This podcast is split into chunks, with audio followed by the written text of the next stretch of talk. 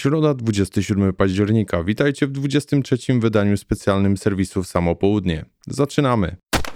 Całym światem wstrząsnęła ujawniona w połowie października wiadomość mówiąca o udanych próbach chińskich pocisków hipersonicznych mających osiągać przynajmniej pięciokrotną prędkość dźwięku. Dwie próby, które zostały przeprowadzone latem tego roku, zostały służby wywiadowcze państw NATO z przysłowiową ręką w nocniku. Czym jest zatem nowa broń Chińczyków? Główny zamysł opiera się na systemie broni masowego rażenia, nad którą pracowali Sowieci w czasach zimnej wojny. FOBS, czyli Fractional Orbital Bombardment System, to idea zakładająca wyniesienie głowic bojowych przy pomocy statku matki na bliską orbitę okołoziemską. Sama rakieta nośna mogła uwolnić pociski w dowolnym momencie swojego lotu, nie zdradzając do ostatniej chwili celu ataku. Biorąc pod uwagę niską orbitę mającą swoje maksymalne przewyższenie na wysokości około 150 km, statek matka mógł przed atakiem wykonać od kilkunastu do nawet kilkudziesięciu okrążeń Ziemi. Niska orbita minimalizuje także szanse wczesnego wykrycia tego typu broni przez systemy ostrzegające o zbliżaniu się konwencjonalnych atomowych pocisków balistycznych dalekiego zasięgu.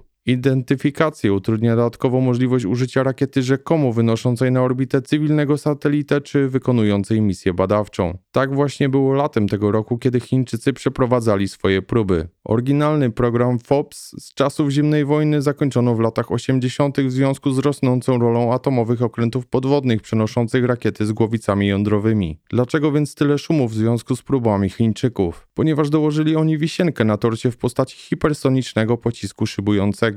Pocisk taki, zdaniem ekspertów, może osiągać prędkość przekraczającą pięciokrotność prędkości dźwięku. Może także w zależności od rodzaju celu zostać wyposażony w głowicę jądrową, konwencjonalną lub niszczyć go samą energią kinetyczną. A teraz zestawienie faktów i założeń. Po pierwsze, nowa broń Chińczyków ma teoretycznie nieograniczony zasięg, umożliwiając jednocześnie dotarcie do wielu celów w dowolnym miejscu na świecie. Po drugie, możliwość wyniesienia pocisków na orbitę cywilnymi rakietami i przelot ponad biegunami może znacznie opóźnić wykrycie potencjalnego ataku. W teorii czas od alarmu do rażenia celu może wynosić nawet poniżej dwóch minut. Po trzecie, hipersoniczny pocisk szybujący może przenosić nawet kilka głowic bojowych, a jego wysoka prędkość i duża manewrowość minimalizują szanse na zestrzelenie A co na pocieszenie?